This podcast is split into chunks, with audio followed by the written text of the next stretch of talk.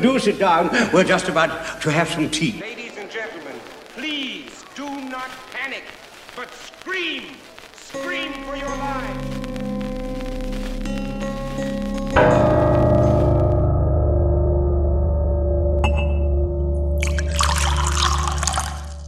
Hey up weirdos, the kettle's boiled. Welcome to Tea for Terror, where we take a favourite horror film and dissect it over a nice cup of tea. I'm your host, Andrew Graves, and my guest today is finally ready to dare the most terrible rites and incantations to secure his position here.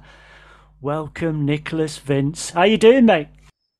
I'm doing very well, thank you very much. I'm wondering what's going to happen to me in the next hour or so after that introduction.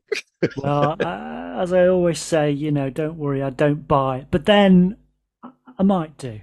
Um, it's well, it's it's absolutely lovely to have you on, and thanks for doing this. Uh, it's an absolute pleasure that you're here. Um, yeah, so um, I guess most people will know you um, via your roles in uh, the first two Hellraiser films and things like Nightbreed as well. But you're also a kind of filmmaker, uh, writer, uh, and you've got this whole sort of catalogue of things that you do. So I, just wondered if we, if we could kick off. Can you tell us how you got involved with Clive Barker uh, and then give us some indication of the other things you do, and also uh, you're you've been recently promoting the I Am Monsters thing as well. Is that is that right? Yes, yes, that's all right. So, okay, to take these these in order. Um, how did I meet Clive Barker and got involved with him? I met him at a party uh, up in Crouch End. Uh, this was a couple of years after I'd left drama school, which is also in Crouch End and I met him at a party. I don't remember the exact details, but I'm pretty. It's most likely that Simon Bamford, who plays Butterball in the Hellraiser movies, um, and Ohnaka in Nightbreed, we were at drama school together. We were in the same year at drama school, and uh, I suspect, and because Simon Clive had seen Simon at drama school performing in King Lear I think he was playing the fool in King King Lear, and um, uh, Simon was working with Clive with the Dog Company, the Fringe Theatre Company they had.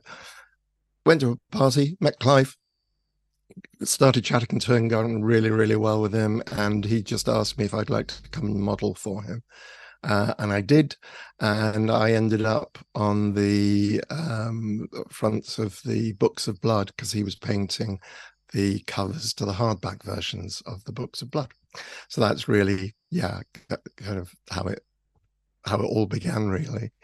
And then to come back jump to the other end you know bring us right up to date then i am monsters is all about me and how i came to play the chatterer um, which obviously you know this is through my friendship with clive um, and uh, but it talks the film itself is it's 70 minutes of me talking about incidents in my life and my love of monsters as a kid um, you know from ghost stories and myths and legends and so on all the way through making films with clive but also the times because i was a gay man in thatcherite britain thatcher's britain um, and section 28 uh, clause 28 which became section 28 um, not allowing local authorities to promote homosexuality uh, as a pretended family relationship. Um, so it goes through all those experiences and, and, just basically the times I've behaved like a monster. Um, so it's kind of it's very honest, uh, you know, because we all have. Let's be honest. We're all we've all been greedy, selfish, stupid, angry at some time in our lives and uh, done things we probably regret. So yeah, that, that's premiered at uh, Fright Fest uh, on the August Bank Holiday, literally on the August Bank Holiday, and was very well received. I'm happy to say. Oh, because I mean, it's interesting you saying there about Section 28 and all that, because it is.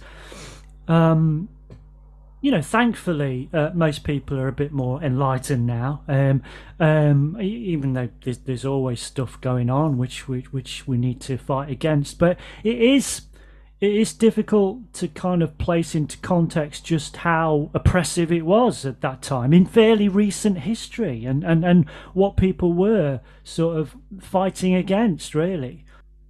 Yeah, I think um, it's I look at all the stuff that's happening with trans people, and I just think, yeah, it's the conservative government again, um, just basically trying to stay in power and win the votes by making somebody a scapegoat. It's either immigrants or trans people, um, trying to deny them rights, trying to deny them their humanity. Um, wanting them to dis- disappear and not exist, and you know, everyone to conform, um, which of course is, and I, I use don't use the term fascist lightly. I do believe that the Tory party is inherently fascist um, in their attitudes to people. Uh, however, they proclaim about freedom, etc., etc., and they're all about small government. It's not true. They just no. want everyone to conform. So yeah, I think it is. I, I talk a bit about this in the film about and give examples of things that were said at the time. Um, so, and I think sometimes uh, young people saying, "Oh, yeah, shut up, granddad." Um, it was tough. We know that. It's you know we're we're out busy enjoying our lives. Stop trying to what it is. And I think and, and good on them, and that's what yeah, I hope yeah. they should be like. But I think it's always good for them to know, to understand, to recognize the early warning signs as to where you know legislation may be coming in because it, we we see it happening at the moment. Yeah, it, it's weird because I remember you know back in 2010 when the Tories got back in, and um, I, I, remember talking to some younger people then who had not been around, obviously during the 80s or whatever, and I was saying be careful, man. This is this is this is not the way things should be going. You know, this is regressive. You know, and but uh, anyway, this is not the politics show. This is a Tea for Terror. Um, listen, I, I mean, uh, one of the things I want to ask about Hellraiser before we get into uh, the chosen film is at that stage because now it's an absolute it's a classic. It is mm. absolutely a classic, and I think everything in there that that Clive Barker was about and what he was trying to do and push against the boundaries and and really do something interesting with British horror. Um, but in terms of the script and what you knew about how when you going into that project, how did it make any sense? Did you think it was going to be this? Did you think it was going to be like, what is this? You know. Well, I've known Clive for a good long time, and I've been around when the Books of Blood, and obviously read all the Books of Blood, and had read the Hellbound Heart as well. Obviously, I read the Hellbound Heart. I thought, oh, there's not really a lot of said about the Chatterer, in, um, or the, the character that became the Chatterer. What's it like in the book? Can I glean anything from the book? And does this mean I could do more things in the film? Um, you know, that purely actor's selfish way of reading things. I mean, it all made sense. And I think it was very clearly very different from everything else that was happening at the time in terms of, of horror, which is a lot of stalk and slash. No, nothing against stalk and slash. Uh, Nightmare on Elm Street is still one of my favorite films. Hmm. Um, and uh, I have huge, huge respect for all the filmmakers involved in that. But you know, my line is no teenagers were harmed during the making of Hellraiser. um, and, you know, Kirsty goes through a tough time, but you know, she comes through in the end. Uh, so I think did I know that I, you know, 37 years later, I would be chatting with you about this kind of thing? No, I had no idea whatsoever. But I did know it was different. I knew how talented Clive was. I mean, as I was saying, I'd read all the books of blood avidly, and all those short stories are genius. And there are so many films in there that should be made, you know, one day. I would love to, you know. Um, so it's always difficult to tell when you get into a, a project. And again, look, life was very different then. I wasn't aware of the convention circuits and you know the fan bases and the way fans react to these kind of things. So mm. At the time, yes, it all made sense, Uh, did I have any foresight into the future? None whatsoever. I, I just yeah, I think the Cenobites. I mean, just just visually, I think you've got you've got your classic Universal monsters. Then you had your eighties run of sort of Freddy and Jason and all that, and they're kind of cemented on people's minds. But I think just in terms of purely disgusting, interesting, sexual, all of this kind of stuff. It's absolute genius, and and particularly Chatterer. That's just such a horrible, nightmarish creation to to contemplate. It's just horrendous, but it, it's it's brilliant. I, and it, it must be in, fantastic to be part of all that. Well, yes, it is, and thank you. Um, as explained, I am monsters. A lot of you know what I went through formed the inspiration for Chatterer. So he is obviously very, very close to my heart. And I think uh, it, I've always been fascinated over the years. I remember I was in a pub when I was writing comics. This will be about three or four years after Hellraiser was written, probably even five years after Hellraiser was sorry, after Hellraiser was um, screened. And being in a pub with a mate of mine and his girlfriend turned up, and um, Ed introduced me and explained who I was and what I'd done. She took one look at me and literally ran from the pub. And this was the days before mobile phones. We had no idea where she'd gone. She came back 20 minutes later. Um, but whenever the, she met me, she it was always she was reticent. She always stood back and had difficulty talking to me. So um you know and funny enough we had um uh, somebody around to look uh, uh, an engineer doing a, a, survey in the house yesterday. And uh, we'd finished downstairs looked around downstairs and i said um, oh if you're going to come upstairs i have to warn you. Are you okay with horror movies. He said, "Yeah, it's fine." And then halfway up the study, he said, "But there is one movie that really disturbed me, and that was Hellraiser." and he was fine because uh, he's coming into this study with all this stuff around. He was fascinated. But yeah, I, I, it does. I think we're very lucky. I'm very lucky as an actor to be part of this. But also, what I again, what I'm very grateful is for is that I meet fans who were not born when we made this film. Um, it so far it is, seems to be a kind of timeless thing. It's you, you use the word classic, so uh, yeah, it's, it's right up at right up. So, um, what was your entry point into the world of horror in terms of the things you were into when you were younger and growing up? I mentioned it before, is that basically it really did start with myths and legends, the Greek myths and legends and the monsters. Uh, there was a book called The Golden Treasury of Myths and Legends. Um, and that was a, I remember getting this out of the um, local library with my junior reading card. And that was, you know, so that makes me about six, seven, possibly eight years old, you know, young. Um, and bringing this thing home and just going, these are amazing. These are absolutely amazing. Um, and then the ghost story collections and horror collections. There were the Pan Book of Horrors. I've got a couple of those, but mostly it was the what it was the collections edited by Peter Haining. Um, there were a few of them in the library, um, which I didn't access until I got my adult re- reading card, which was probably around about 12, 16. No idea how old I was. Um, I loved his I loved his collections of short stories. I thought they were amazing. Um, read a lot of those. Uh, and then it happened that the BBC were showing Marx Brothers films late on Friday nights. Uh, and this will be in the 1970s. And we didn't get the radio times in our house. So, and I was getting to the age where I was also again, probably about 16, I was allowed to stay up late. Um, I'm the oldest of three three sons, and um, watching Marx Brothers films, and then turned on late night film on Friday night. Turned out to be, I I, I think it was Frankenstein. I think it was the Universal Frankenstein, So I we watched some Universal films, and that will be Wolfman, it'll be Phantom of the Opera.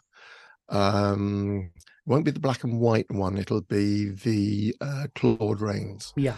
uh, Phantom of the Opera, and then which is still a Universal film, and then I think they must have the seventies. It'll be too early for, and then we got things like like um, Roger Corman's Edgar Allan Poe, Vincent Price films, um, and that was kind of how it all happened. So, um, I think we're going to go into our chosen film now. So, the film we're going to look at today is the Roger Corman directed Edgar Allan Poe adaptation from 1964, The Masque of the Red Death. Yeah.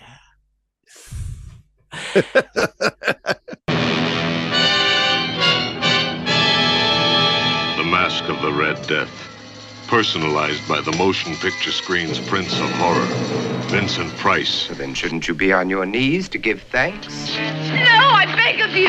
Mercy, mercy! Lavishly, he plants his corrupting seeds of sin, spreading living terror that not even the unsullied can escape. So, Nicholas, when was the first time you came across this film? As I say, it would have been as part of that run. Um, and I remember just being blown away by okay, so we one of the things I'd learned from the Universal films was the monsters are the good guys. The monsters are really the victims in these. They do end up by doing horrible things, but they, um, I think, less so Dracula, perhaps. Though you you know he's cursed. He's cursed to live forever. He's cursed to to uh, live on people's blood. You know, I don't think he necessarily. It's never really explained in the Universal film uh, how this came about, and I don't really ex- think it's explained in the book from my memory of it. I've not read it in a long time. Um, and then so the creature, Frank uh, Karloff's creature, is obviously just a big child. Um, Larry Talbot in The Wolfman is, you know, becomes a wolf man when he's trying to rescue a woman from a werewolf attack. Um, and so The Masque of the Red Death was the first one that really asked philosophical questions. And this is what got, me, and this is why I chose it. Um, and I'd say it's stronger in the if you look you know, as a film, if you're watching it, I think it's probably stronger in the first part than it is in the second for this aspect. Um, philosophical questions. Why does Prince Prospero, and spoilers are going to be inevitable in this conversation, I Yeah, think. yeah. Um, why does He's old enough now. yeah, I think people, yeah. If you haven't don't see it before watching, if you stumble across, it, get it, watch it. The moral dilemmas. Um, it starts off really early with the moral dilemmas. Prince Prospero, played by Vincent Price, comes into the village where he discovers there's the red, De- the red death, um, and the villagers are all um, not wanting, you know, uh, speaking out against him. Two characters, two male characters in in particular, and it's you know Prospero immediately says, you know, I'm going to snuff, effectively says, I'm going to snuff you out. And they say, no, but we've been told that we're going to be delivered from your tyranny. There's been a prophecy. Uh, and it turns out what the prophet what that means by that is they're all going to die, but from the red death, the villagers are likely to die because he's spoken out. And so this is a young man, and then his potential father-in-law joins him. Um, Prospero says, "Right, you're both going to die," and then the daughter, uh, who's the who's the girlfriend of the young man, says, "No, no, I beg you, spare their lives, spare their spare their lives." And she says, "No, one of them, one of them must die. If I have a, a hound that bites my hand, um, I have the right to kill it." It's very, and this is exactly the same situation.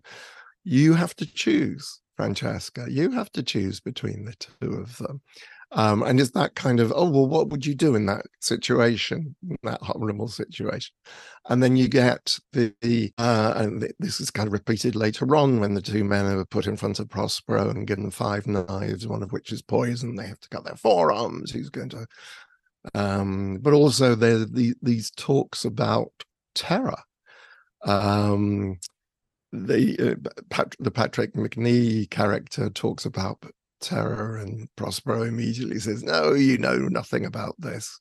Uh, you know nothing about terror. You, you know your senses are too dull to know." And Patrick Magee, not McNee, Yes. Patrick yeah, yeah. Magee. Um, you know nothing about terror. Your senses are too dull. And then does this beautiful speech as to what terror is. You know, that, and listen, is that the ticking of a clock, or is it the footsteps of an assassin? Um, and that, and that just I'm getting goosebumps now, just as I remember them. And it's those great, really interesting intel- ideas. I always talk about intelligent horror being my favorite kind of horror films. As I say, I completely appreciate Stalk and Slash. Nightmare on Elm Street I find particularly interesting because it is that thing is, you know, you can normally escape the baddie by going to sleep, but now the bad is in your dreams. What are you going to do now? Um, and how do you escape somebody who who's haunting your dreams? And that's a fascinating idea. Um, so I like those intelligent things because I think this is what horror does best when it's done properly. It answers the or it attempts to answer or examines the questions about life, death, and sex. Um, going back to the Cenobites and the sexiness of the Cen- Cenobites and Hellraiser. Um, so yeah, I think this is what really, really struck me about Masque of the Red Death. I think, yeah, I, I, I think he. he- I mean, what's what's what's nice about it? Obviously, it's it's a, a sort of as most Poe adaptations are. They're kind of sort of adaptations because Poe. I I think it's great that people take these ideas and put them on screen, but I think Poe belongs on the page really. That that's where poe belongs in some but I, I i and i think what you get with this film like you do with a lot of film it's kind of an amalgamation of different ideas. So there's two there's two or three poe stories going into this. You've got Yeah. the the hop toad and all that kind of stuff. Um and and also there are visual and uh, and and audio audio sort of nods to to Poe as well. He talks. Price talks about the beating heart, which is obviously allu- alluding to the the the, uh, the the classic Poe story, and also there's the clock with the little sort of pendulum, which is very much the pit and the pendulum, you know, all that kind. so there's all this stuff going into it, and I think. I mean, we'll talk a little bit more about Roger Corman later, but it's just, um, I think that, you know, because the, the the the normal narrative goes that you know by the sort of mid to late 60s you're starting to get a new kind of horror coming in. And by especially by the end of the 60s you're getting you know rosemary's baby night night of the living dead in terms of american horror. And it, it takes on a you know and it almost dates that idea of the velvet cloaks and the capes and they they suddenly became out of date. Hmm. But really i mean i know that's the kind of revisionist view and i i agree with a lot of that and it had to change. But in terms of just pure spectacle and and evil and and that that this film i mean for a start you've got it is that that from that period where most films if they were made well looked brilliant. It it oozes color it just it is i mean the color again the, the aspects of color in this film the you know the different rooms that we go through it's hmm. beautifully done. And it, it it feels like the whole set is made of velvet. It is it's just beautifully done. But i think also in terms of roger corman roger corman to a lot of people will be known as kind of like a schlockmeister. You know he produced a lot of schlock films but actually the films that he directed a lot of those even though a, a lot of them were very low budget and turned out very quickly um it's a mistake to think that he is just pure schlock because if anybody thinks that then they need to watch this film um, which i would argue is his absolute best horror film but also i think they should also watch from a couple of years earlier the intruder which is a non-horror film which is now i mean now how how more relevant can you get that the intruder that is talking about Trump's America, you know, sixty years before the event. It's an incredible film, uh, and so I I think this is just an absolute brilliant example of a master filmmaker at play. But also there are other people involved, which we'll get get into later on, I guess. So, I mean, would you would you class it as his best sort of horror film? Do you think? I think so, yes, because I think a this is one of the, this was the largest budget I believe that he had in that series of Poe Corman Yeah. uh, Price films, and it was filmed over here um, as opposed to in America. And was why I think you got so many English actors involved, um, like Patrick Magee and um, uh, Nigel Green, and it you know, I think yes, in terms of spectacle and the color uh, and so on. I, I'm just trying to think. Intruder is this the William Shatner film? Yes. Yes, Yes. yes, absolutely. Yeah. And I think he did. You know, he, like all those those filmmakers in the late fifties and early sixties, there is a uh, um, of youth railing against the establishment of the uh, i mean this is where you know you get don't forget he he worked a lot lot with jack nicholson and really helped give jack nicholson a career um and launch his career and was behind things like easy rider um uh, as a producer and helped get these things together. And i think he was very socially conscious but he also knew there was an appetite for the people enjoyed gothic horror and I think you, you you are talking about the end of the Gothic horror films. You know, the Universal's the thing based on the Victorian writings, as you say, into the more modern. You know, let's bring this.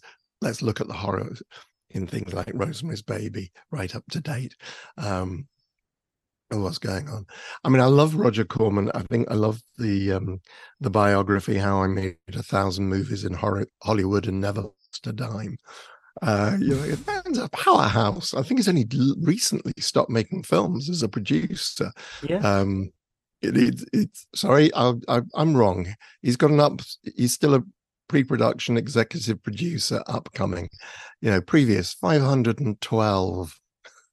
I mean, so yeah, 512. w- w- we talk about prolific, but you know, like most people pale when it comes to compare comparing themselves to Roger Corman. That's Yeah, I think it's a real celebration of Gothic horror, and you can tell he's got a big studio to work in, rather than the smallest, the smaller set, the smaller claustrophobic sets you get in the earlier films.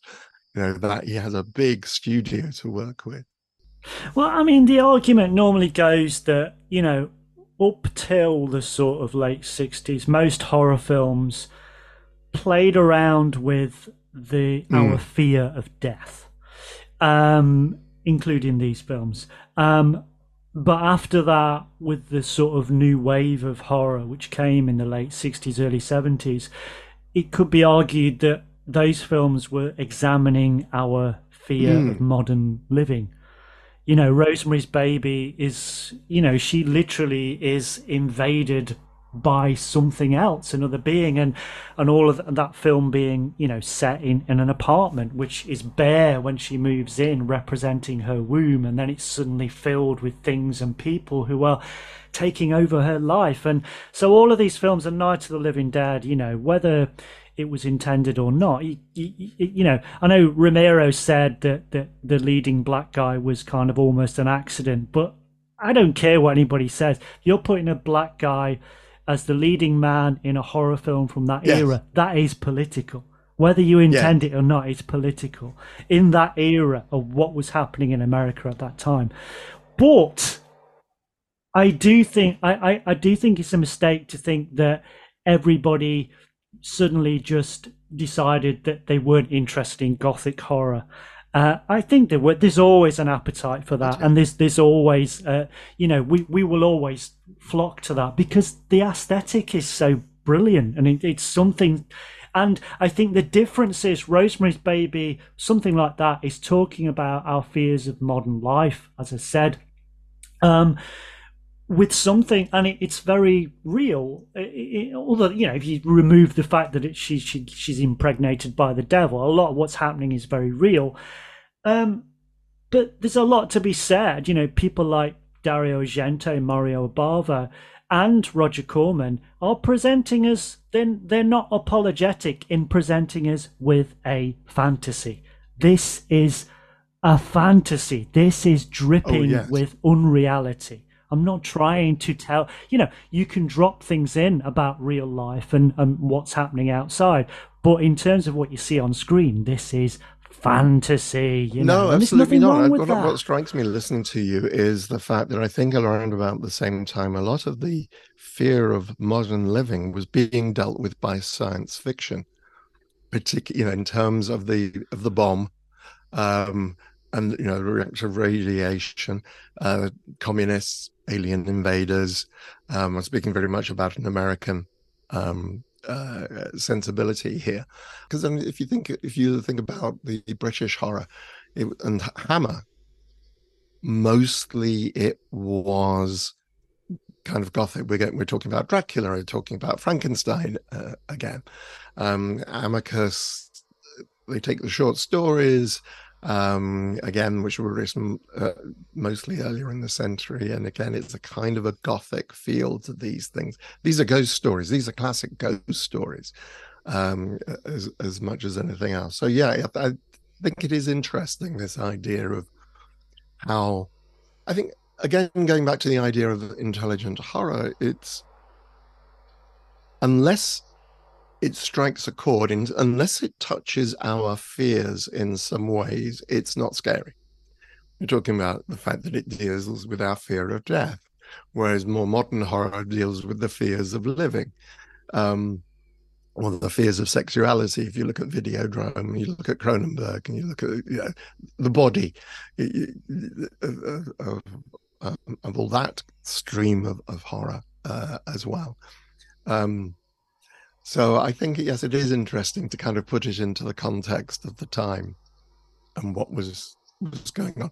And obviously, again, one of the reasons for choosing this film was because it became very relevant. You know, a couple of years ago, Masque of the Red Death, which is all about a plague, uh, and the way we react to the to a plague and how the rich shut themselves in a castle to prevent themselves from the red, from the red death, and how Prospero won't allow won't allow a late comer into the castle because he may be infected, and there's no question he's not going to open the gates.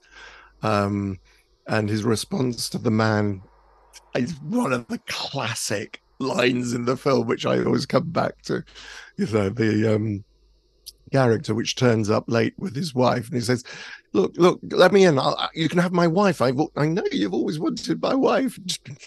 Um vincent price just says i've already had that dubious pleasure.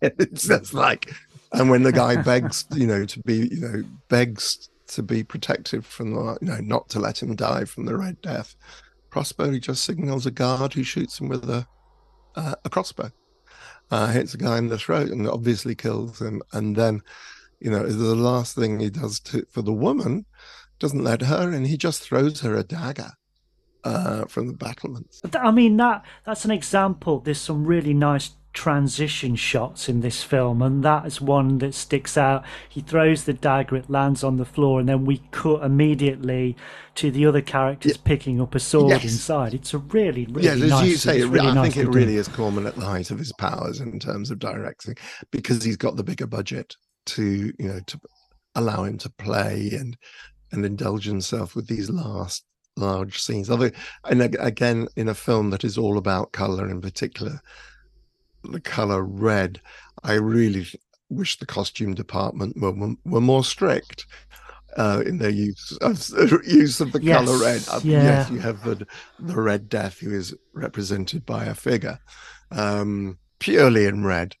But there are, you know, there are flashes of red elsewhere in the costumes. When he says, "No, I beg of you, only do not wear the color red." You think, yeah, you could have worked a little harder on that, guys, just to make sure there was no other red in the, in the Yeah. shot. That would have made it amazing. Yeah, yeah. I, I mean, it's.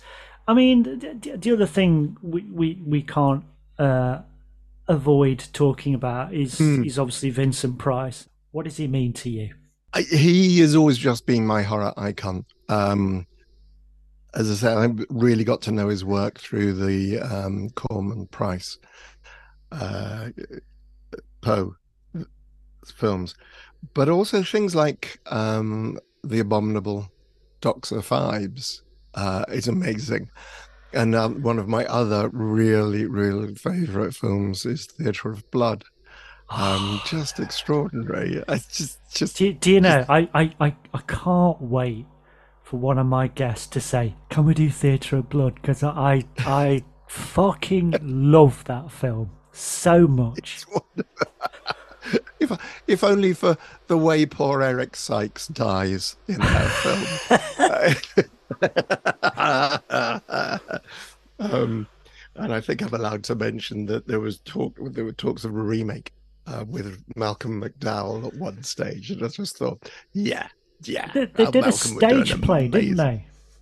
Yes, yes, they did. They did do a stage. I, I, I didn't get to see it, um, but uh, yeah, I think that would be wonderful. So I think, and okay, so what is about Vincent Price? It's the voice. It's the voice of thriller. Um, uh, it's the fact that he was a Renaissance man. Um, he, you know, he was really into his art. He was really into his cooking. Uh, there were you know, friends of mine had produced, uh, along with uh, Victoria Price, his daughter, who you know really works to keep the legend of her father alive. Um, just extraordinary that that manner and things like Dragonwyck, the, you know, completely non-horror films as well, where he just and Laura, uh, the film Laura he just brings this amazing presence to everything he he does. Um, I, I believe he was in the original stage version of the play, which became the film Gaslight as well. And I just, um, and I just play imagine him playing the husband in that. Just extraordinary, amazingly talented man. I, the thing with Vincent Price, there's a few actors that kind of fall into this category, uh, and and it's always the criticism he receives from some quarters is that this idea of well, he was quite hammy and this and and you know he didn't have much range, and I my my response is always who cares? Why? Why do we need actors that have got a, a- vast range? That that's one thing. I don't want Vincent Price to be anything other than Vincent Price. And and and what's wrong with Vincent Price?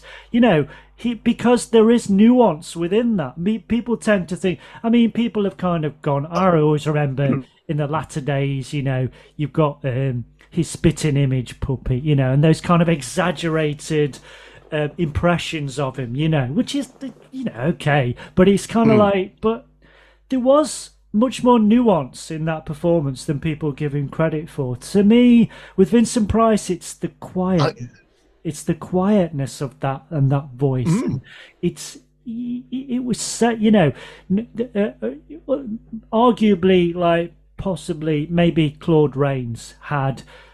I I don't think anybody's got a distinctive voice as Vincent Price and possibly Claude Rains. It's just there's something magical about it, and there is something, you know. I, I grew up loving Alice Cooper. Alice Cooper was my thing when I was a kid, and Vincent Price was part and parcel of the Welcome to My Nightmare album. You know, so I, Vincent Price to me is something I somebody I absolutely grew up with, from the horror films to Alice Cooper to thriller, everything. He's been there. Edward Scissorhands, you know, and he's just been there at every sort of Oh, yeah. factor of my life in terms of films, horror, entertainment. Yeah, I know it's. I I think it's. Oh, Denis Gifford wrote a book. Well, uh, one thing I must say, Vincent Price always said, "Thank heavens for typecasting," because whenever they wanted a tall, slightly sinister European type, they called me, um, and it's just like this is how. Um, actors make careers for themselves is by doing this kind of thing. I think um, Denis Gifford, in his book on uh, horror films, um, the Hamlyn Book of Horror, mentioned exactly the same phrase. You know, he gave up the hammy acting when he, he you know, he, or he drew back from the hammy acting when he did uh, Witchfinder General. Yeah. And that was some of his best work. I would dispute that. Like you say, it's like I don't think he is hamming in this in Masque of the Red Death. I don't think he is. He, what makes Prince Prospero so terrifying is he's so reasonable. Yeah. He doesn't I mean, he's got guards around him who who will do the violence. He orders viol- other people to do violent things. He doesn't pick up. He doesn't attack anybody. Um, he plays with people. He plays with their psychology. Uh, in in fact, it's mentioned in the um, uh, in the film that his uh, his ancestor imprisoned somebody in a yellow room uh, for three years, and when the man, you know, the man came out and couldn't look at the sun when he came out, and I just think well, you shouldn't look at the sun anyway. Um, it's a bad thing to do. Unless you're But Donald I Trump. get what you're trying. Yeah, yeah. You said, you know, if you if the screenwriter had used the phrase "couldn't look at a yellow flower," that would have been more powerful. Um, but in terms of the performances, I don't find them hammy at all. I just find them riveting, absolutely riveting. Um, he doesn't roll his eyes. He doesn't use exaggerated gestures. He doesn't declaim. I mean, if you want to, somebody who was real ham, and because he came from theatre, and that's Laurence Olivier. And when I say he decla- he can declaim a performance, I remember watching a clip of him at, at the Royal Albert Hall giving a perform uh, performing a poem for a um, a military thing. And it, it was I, I suspect it was the festival of remembrance uh, which they have every year in the uk in the in the albert hall.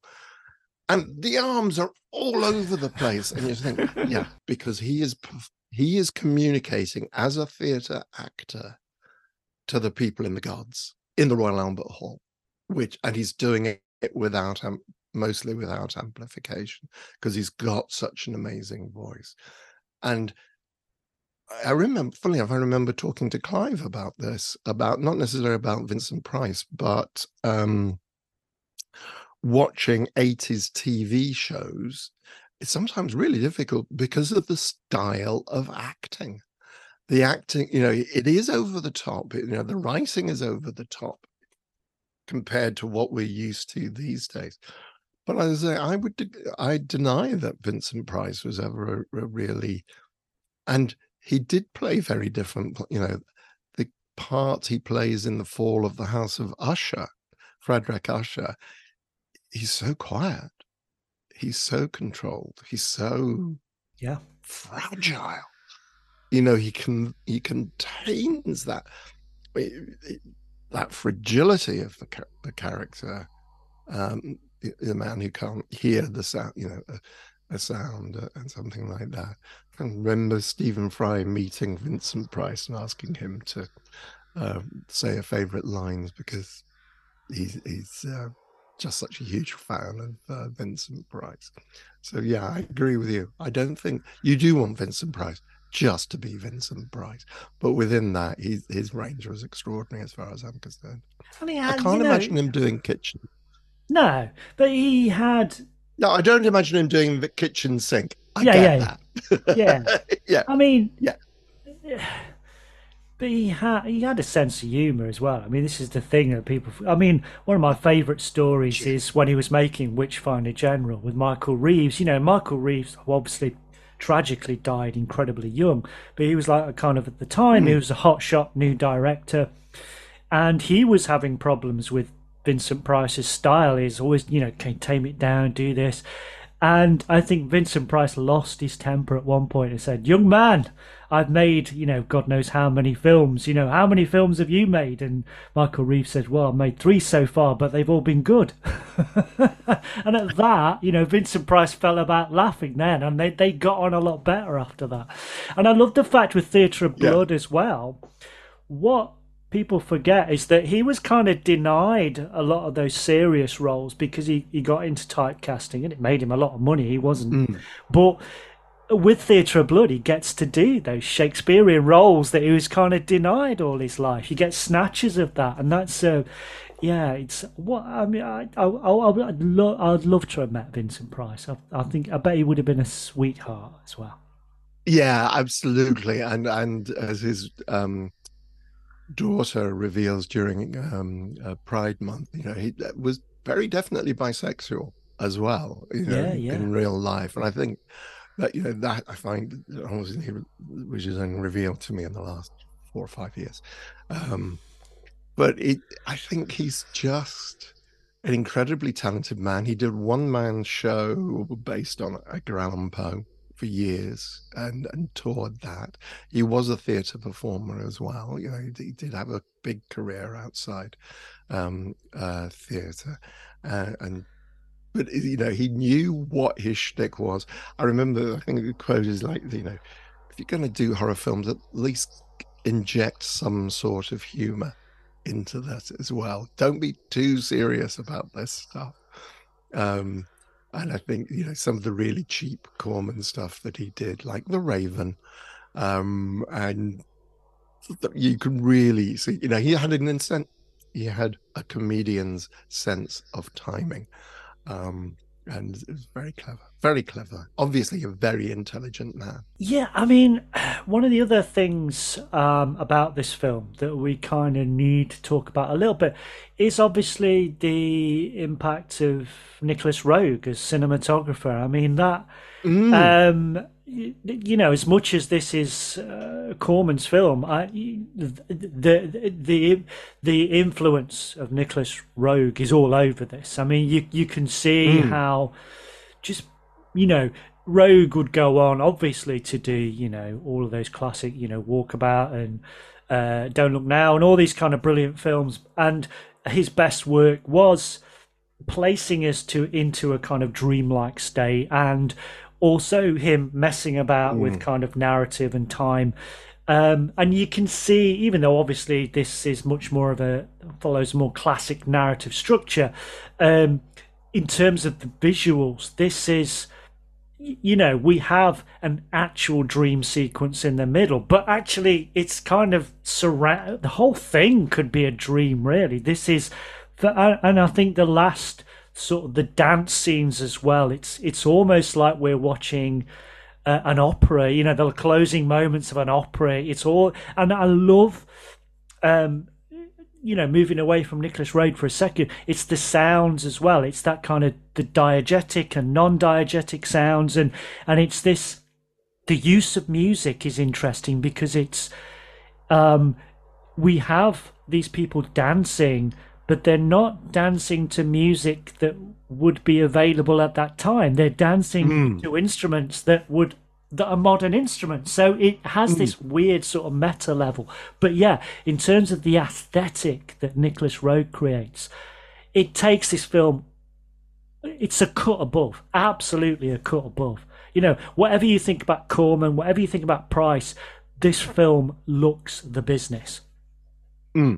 Yeah, I absolutely. And Of course, there's a there's a weird um, connection to Hellraiser with uh, Nicolas Roeg as well, because I think his ne- nephew was one of the assistant directors Oh, right, okay. um, on on Hellraiser. And I know, and in fact, Nicolas Roeg used to visit Clive's parents, if I've got this right, because I think um, Clive's told the story of the fact that Clive used to s- sat on Nicolas Roeg's knee when he was a kid. It- well, weird. well, he would have done really, about- wouldn't he? You know. yeah, yeah, yeah, absolutely. Um, I'll have to, you have to double check that. I swear this is the story that Clive told. I think the yes, it looks extraordinary. I'm just and, it, and it's all those effects that you, you put in. It just looks gorgeous. you know, the, as you you've mentioned, the color. It's the movement of the character of the camera. Um, I like as well, particularly when you've got these big, vast sets, and um, I'm trying to think of the name of the lens that they're using because it's shot in widescreen and you can see that the um, Yes. image is slightly distorted Yes.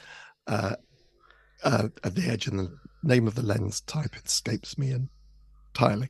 Um, but he and he obviously really goes w- with that, and it's just like you know, even if you just look at the trailer for Masque of the Red Death, what I got playing in out of the corner of my eye at the moment, it's the movement of the camera. The camera is like you know, except for except for certain pieces, is usually moving. And these were big cameras back in those days.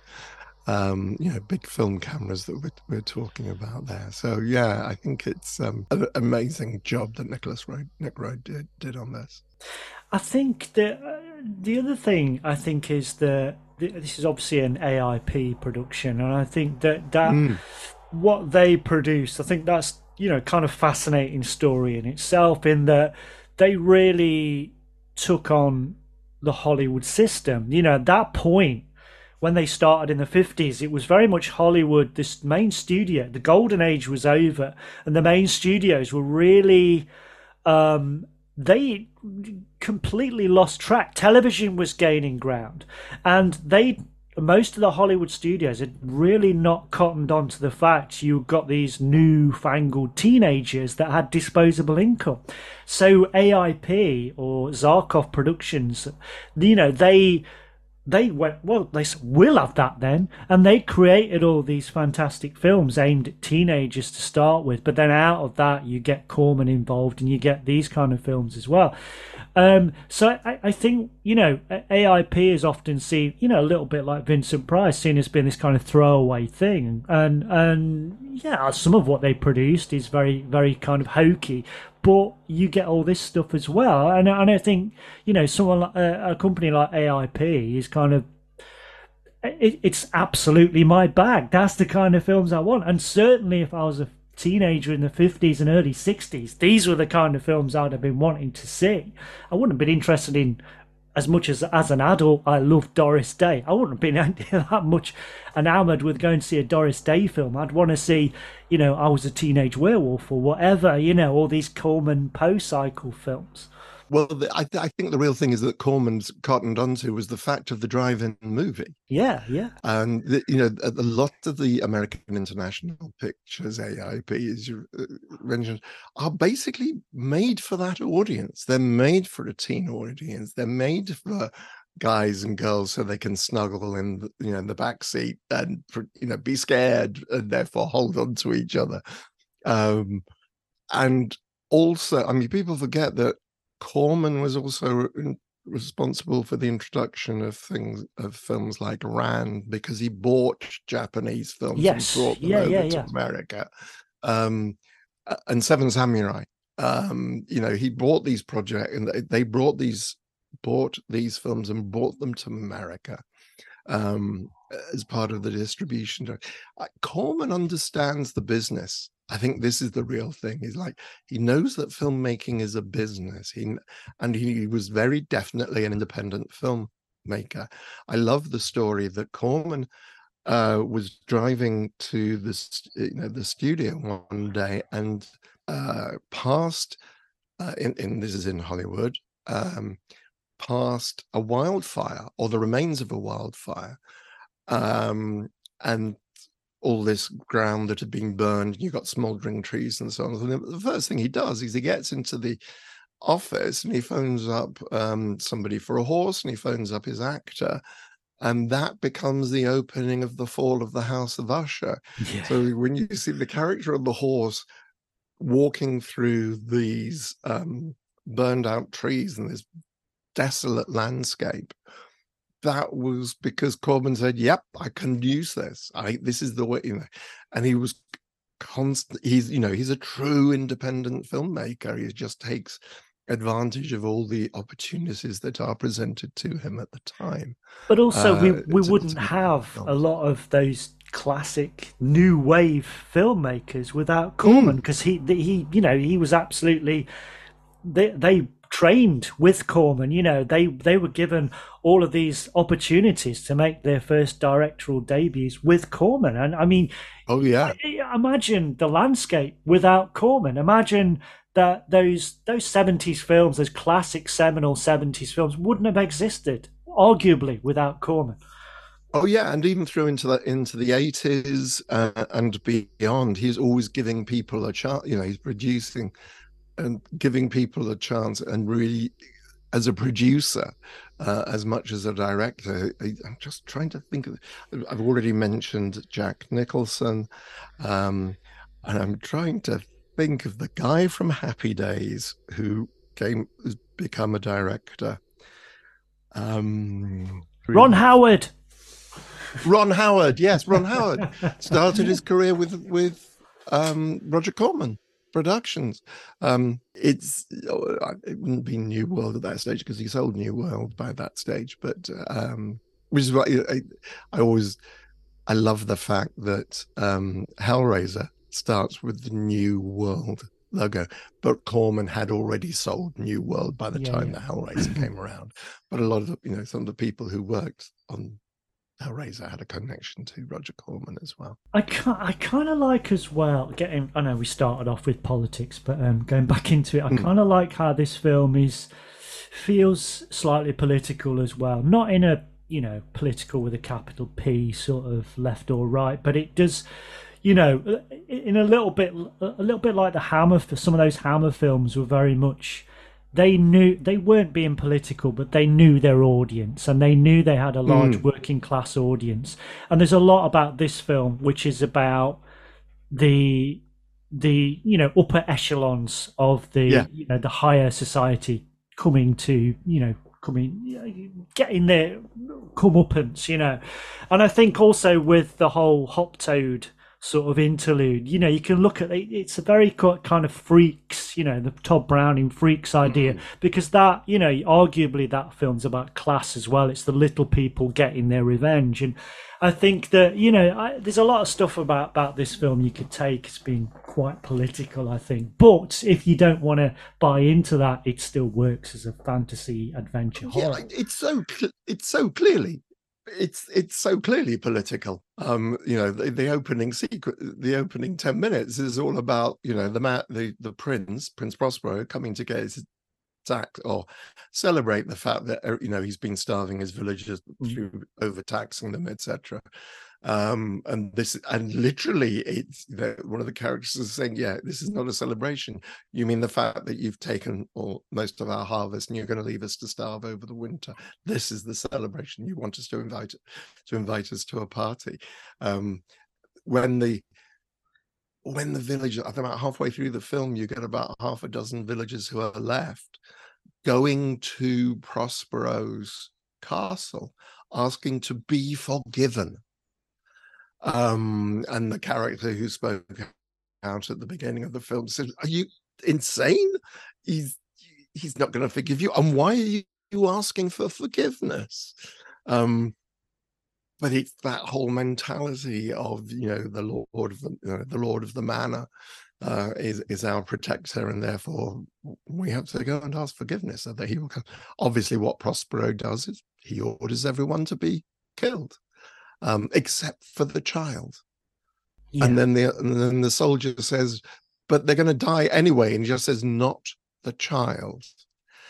Uh, As if there is some sense of humanity left in this man who has, going back to the what I was saying earlier on, whose whose basically philosophical stance is, if God is good, why does He allow such evil in the world as the plague and all the things?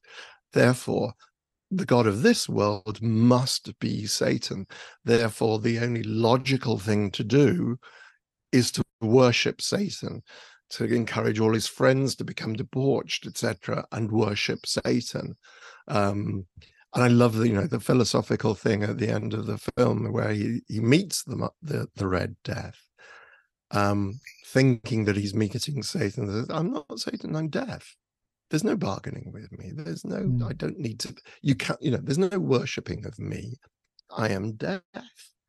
Um, I, I- again, I think, you know, this is the thing as a teenager when you're trying to work out the world and so on, your interest in spirituality, etc., etc. I think, I think this is again why the film is so important to me because it did, it does ask all the big philosophical questions of if God is good, why does he allow such evil?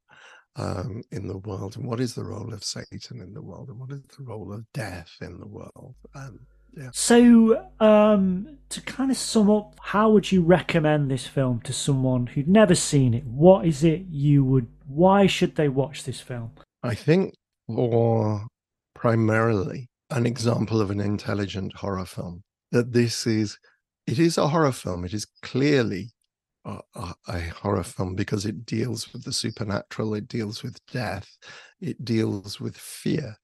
It, in very many senses, right on the nose. I don't think it's a particularly scary film in the same way that Nightmare on Elm Street is.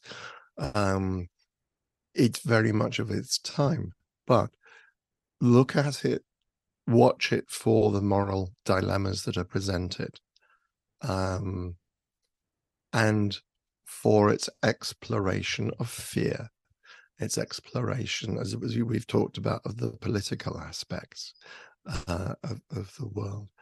Look at it as an examination of cruelty as well. Um, he's called Hop Toad in the film Hop Frog in the original short story. The revenge he takes is horrible. Mm. Um, it's horrible in the original short story as well. Um, illustrations by Arthur Rackham in my collected version, in my collected stories. And just look at another for filmmakers. Look at it for what what you can take from a story. As you said quite rightly, you know, the stories of Edgar Allan Poe should be read. They were intended to be read. They weren't intended to be filmed. But it's really interesting to see what Corman did with all those um, Poe films that he did, how he took the essence of a story and then explored the themes.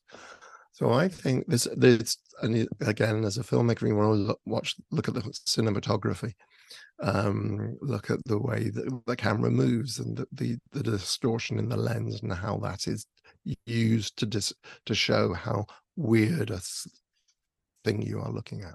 So I think you can get so much from this film on so many levels, basically. Yeah, it's ju- it's just an absolute joy, I think, to watch this film. I, I really loved rewatching it again the other day. It's it's brilliant. Mm. It's always been there's some great those those Poe cycle films. They're all worth watching. I, I, I do look I like Fall of the House of the Usher, but I think this this is his absolute best one out of those, and I think yeah. it's probably his best horror film as well. It it's stunning. It's really yeah. brilliant piece of work. Yeah. Um. Okay. So, uh, please, uh, if you're listening to this, then uh, like, subscribe, comment, do all that stuff. Follow us on Facebook. Follow us on X. Um, you can listen to your this podcast wherever you download your podcasts. We're all over the blooming place. Um, it just remains for me to say thank you to uh, Nicholas Vince for being this. It's been absolutely brilliant to have you on. I'm so I'm so glad you could do this. It's honestly, it's a it, thank you, thank you so much for coming on. Oh, Andy, thank you very much indeed for this lovely chat. It's always nice to talk about these things. Um, and, uh, and explore all this stuff in so much depth because it's such a it's seldom one gets a chance to do this. So thank you very much indeed. Oh, you're welcome. You're welcome. Uh, so remember to call round next time. Make yourself at home. You're probably dying for a nice cup of tea for terror. And remember, my friend, future events such as these will affect you in the future.